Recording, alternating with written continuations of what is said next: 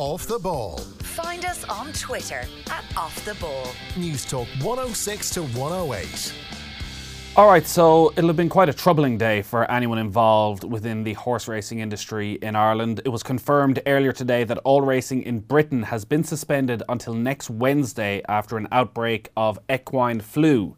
It has been confirmed that three horses from Donald McCain's yard that were vaccinated for the disease have since been diagnosed with equine flu. McCain had runners yesterday at Ayr and at Ludlow. None of the three horses diagnosed with the equine flu were running there, but there's obviously a lot of concern that the flu may have spread to other horses, other yards. Irish trainers such as Gordon Elliott had multiple runners at Ayr yesterday. He's quarantined those horses as a precautionary measure. Racing in Ireland is continuing. Horse Racing Ireland saying that the disease risk status in racing thoroughbreds has not yet changed. To get more on this, we're joined by Dr. Lynn Hillyer, who is the Chief Veterinary Officer with the Irish Horse Racing Regulatory Board. Evening, Lynn.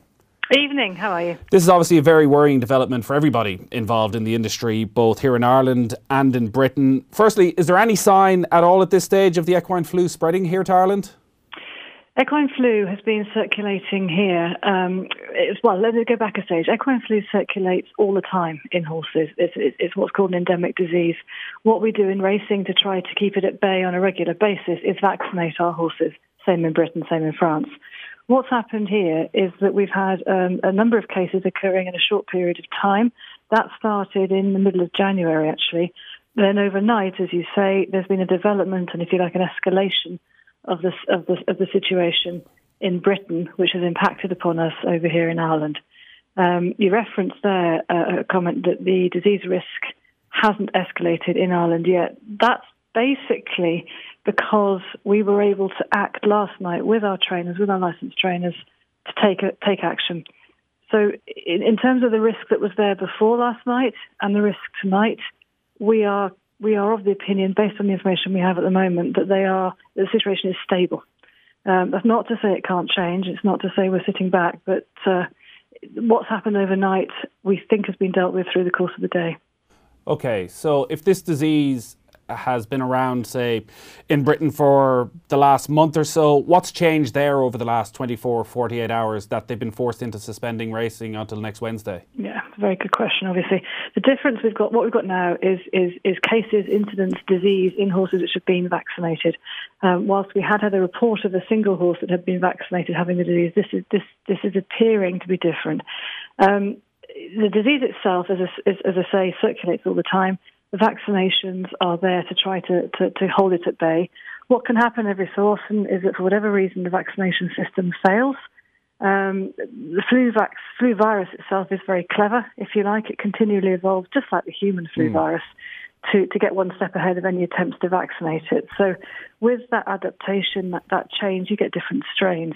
This particular strain appears to be um, involved at the moment appears to not be being controlled by the vaccines that we have to an extent. Now, listen, I, I, I need to be careful how I say this because the vaccines that we have confer protection. They do two things. They reduce the likelihood of the horse catching the disease in the first place, and they reduce the effects of the disease if the horse gets it. Um, we are obviously in the middle or at the beginning of a, a fairly rapidly evolving situation. Mm. So I think that that's about all I can say on that at the moment. What are the effects of the disease?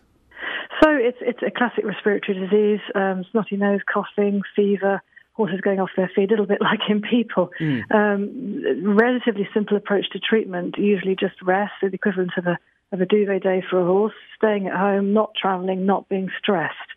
Um, so obviously that's where the crossover with racing comes in.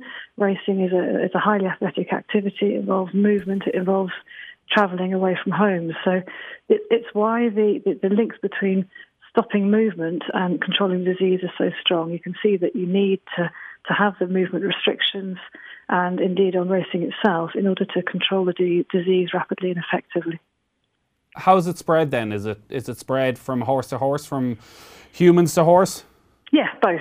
So it, it, it, it, can it can travel through the air from horse to horse. It's, it's traditionally described as travelling up to 50 yards in the air, which is you know can be across a, a yard, for example.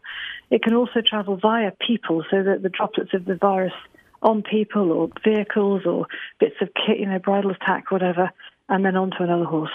Is, is that more of a worry than the human side of it? That the, the, the, you say that horses can be quarantined, but the, the stable staff obviously travelling back over here, especially as well. Is, is that more of a worry than initially now?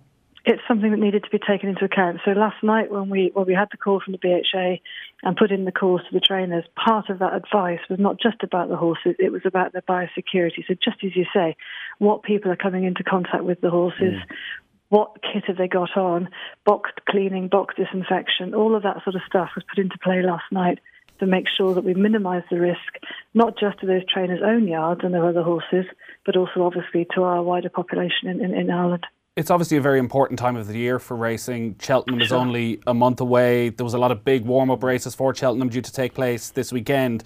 But the BHA obviously felt they had no choice but to take these drastic measures. From, from what you were talking about there, then, and the severity of this flu, and as you say, runny nose, similar to what might happen in humans, why then have there had to be such drastic measures? Why the sense of panic around this? I think the BHA have, have, have, taken. I wouldn't describe their response as panic. I think it's been rapid, which which it's obviously also had to be rapid from from last night. Um, why why the need?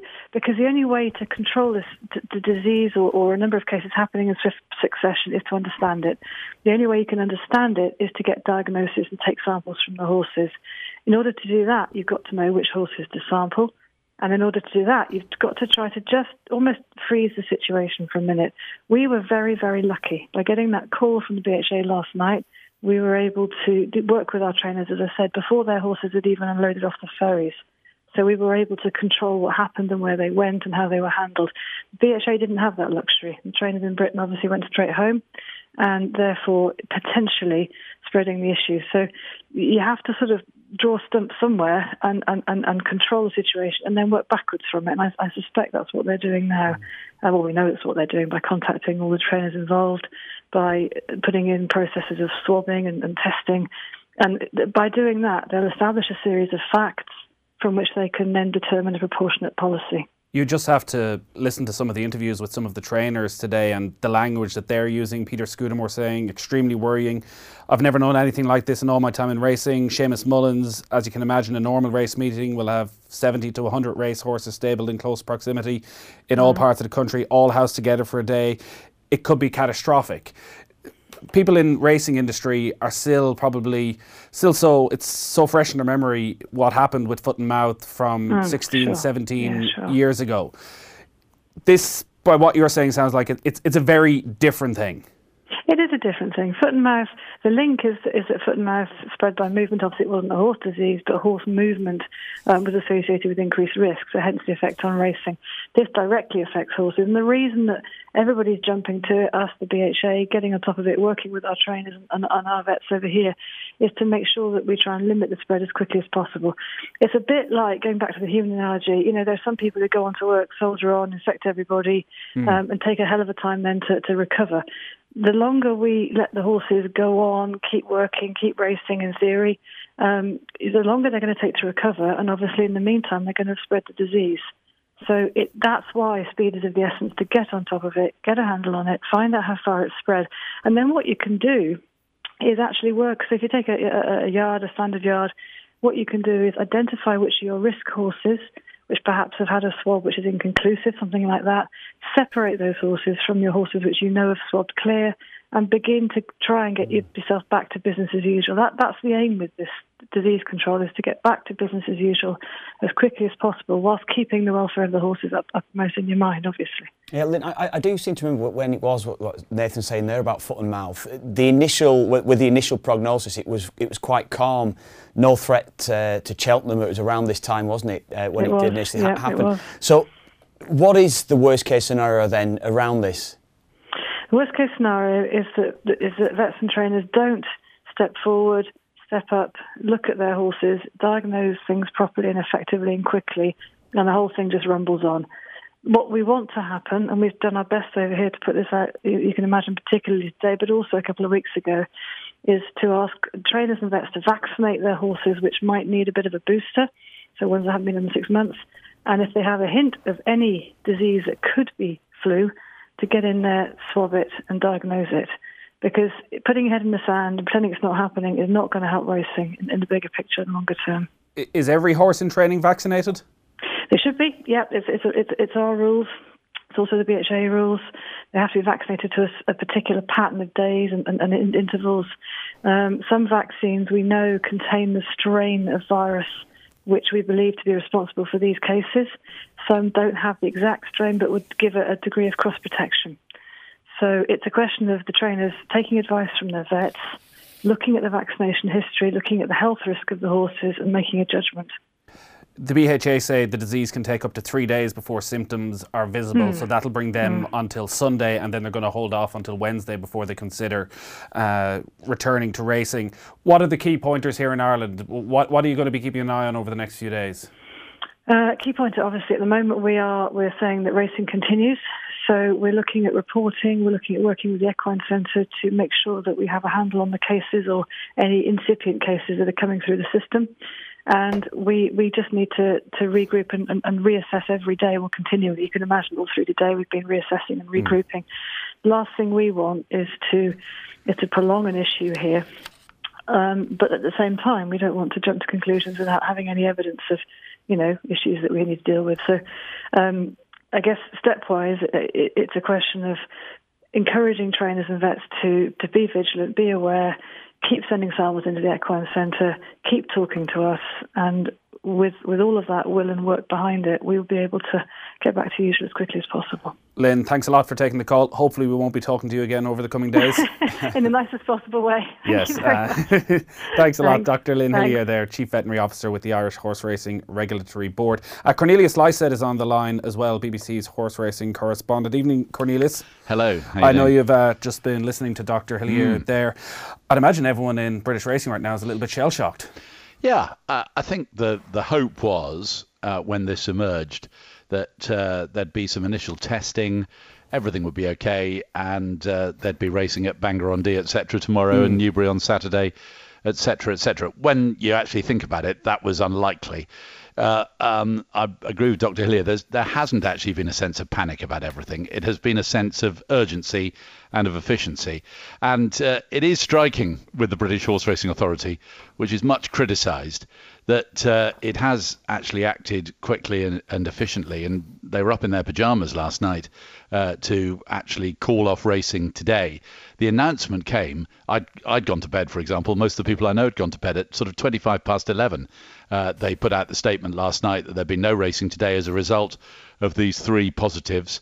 Uh, positives that uh, Donald McCain says that uh, came about as a result of him telling his vets he was a bit worried about the health of one or two of the horses in his big string. So they had a good look and they came up with the positives. They then contacted the British Horse Racing Authority, and because there'd been horses running at uh, Ayr and Ludlow and Wolverhampton this week, it was felt the best thing to do was just to say, right, let's just close everything down.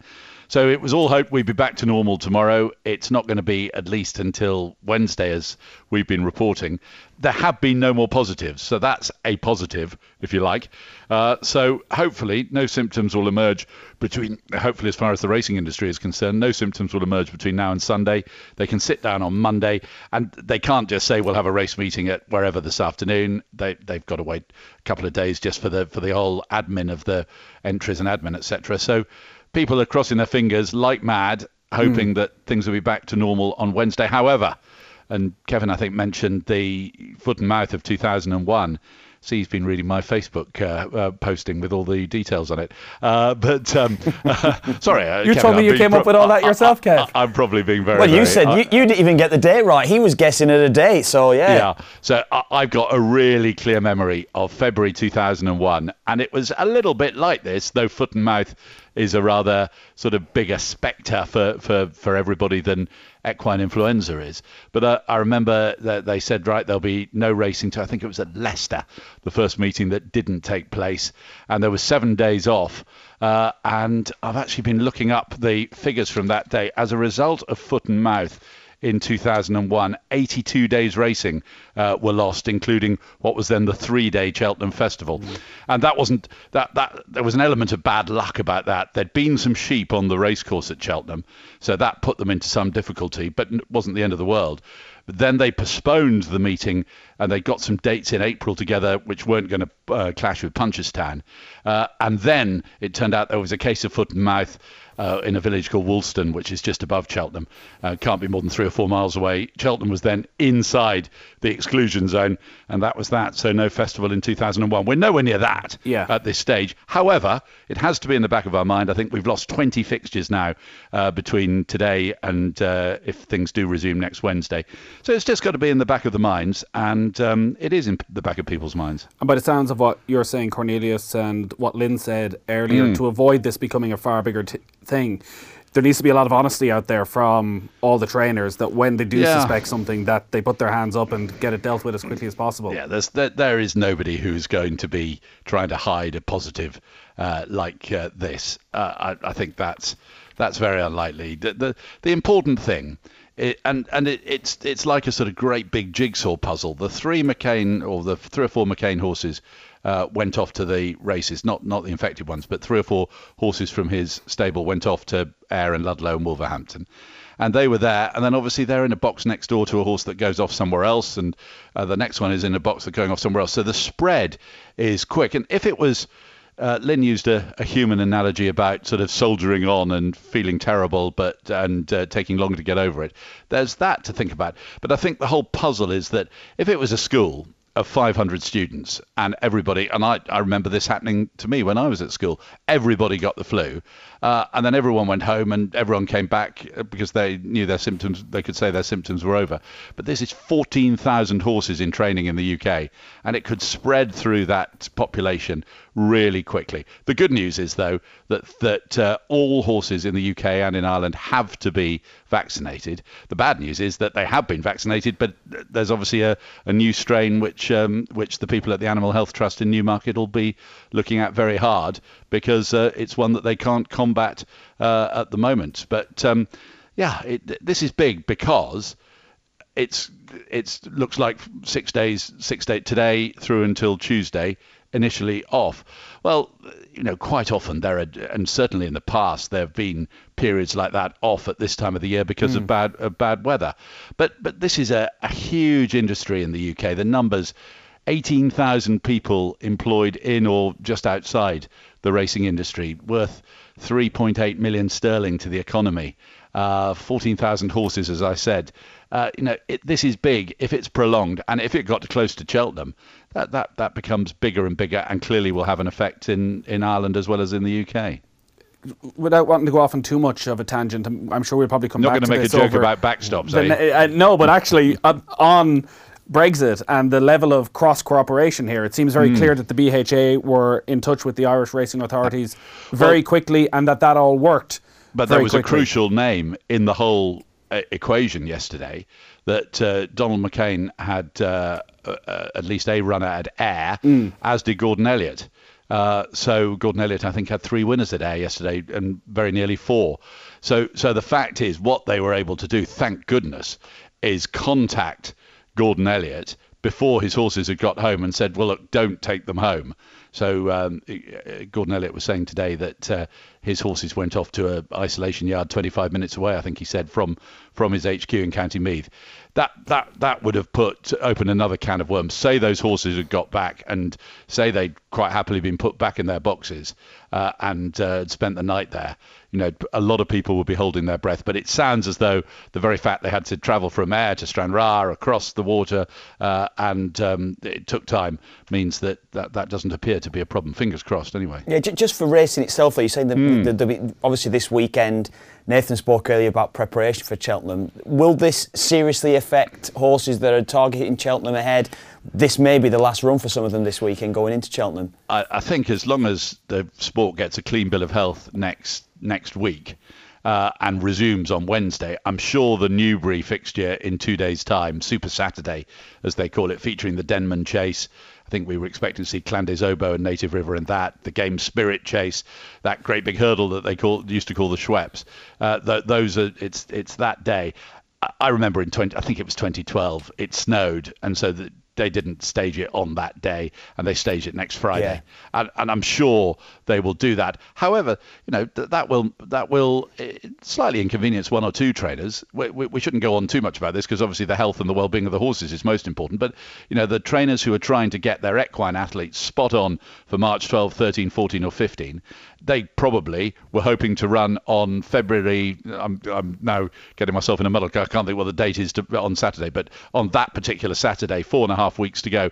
Well, they'll probably get a chance to do it next Friday, which is obviously a little bit closer. But um, uh, it, it, I would imagine that meeting will be uh, will will be rearranged because, with respect to Newcastle on the all weather and lovely Hereford on Monday and Catterick and, and places like that, Exeter two days, Musselburgh big day for Musselburgh, and I've got a share in a horse that was due to win by half the track at Ayr next Tuesday. Sadly, that, that that that's uh, that, that that's not going to happen. What's that called? It's not going to run now, so it doesn't matter. Well, it, it, do, it does for future reference. yeah, you'll see. You'll hear you'll hear me cheering at home. Uh, but uh, no, um, you know that, that's going to mess up a few plans. It's the Newbury's the the main one, uh, and uh, I'm sure. You know, as long as the sport gets a clean bill of health, uh, everything will probably be um, be okay with that. Newbury it'll just be six days later than originally planned. Yeah, let's just hope it's a quiet weekend and this is. Well, it'll be a very quiet weekend. well, it it actually, will. be, but- I'll tell you what, the, the income for the bookmakers from Irish racing will be way up this weekend. So um, every every cloud has a silver lining, as people try and uh, get into the weekend cards in Ireland. All right, we'll, we'll take your word for it that there's a silver lining in this. Cornelius, thanks a lot for taking the call. Thank you. Cornelius Lysaght there, BBC horse racing correspondent. Uh, he's a big Everton fan, I understand. JP said I should make a joke about this and say, which is the bigger crisis, Everton or the horse flu crack? I felt that this wasn't really a jokey topic. no, quite right too. Quite right. And Cornelius would have been disgusted with that, I'm sure. But, uh, but next time he's on, on a happier note, Yeah. when he gives us the name of that horse, that we can back Yeah. in Ayr, we might do it then. But JP, you know, pick your moment. Yeah. That's all I'm saying. Football show's coming up after nine. Have you got your PFA Team of the Year picked on the first week in February? yeah, I have. I have. This is just in response a to A bit Kenny. late for any player to make a run for it now. oh, there, there's Aubameyang thinking I'm going to score maybe 10 goals in the next 13 games. No, Yeah. you're not getting in, pal. You're not Too in. late. You're not in. That's it. It's done. All right, quick break. Off the ball. Find us on Twitter at Off the Ball. Newstalk 106 to 108.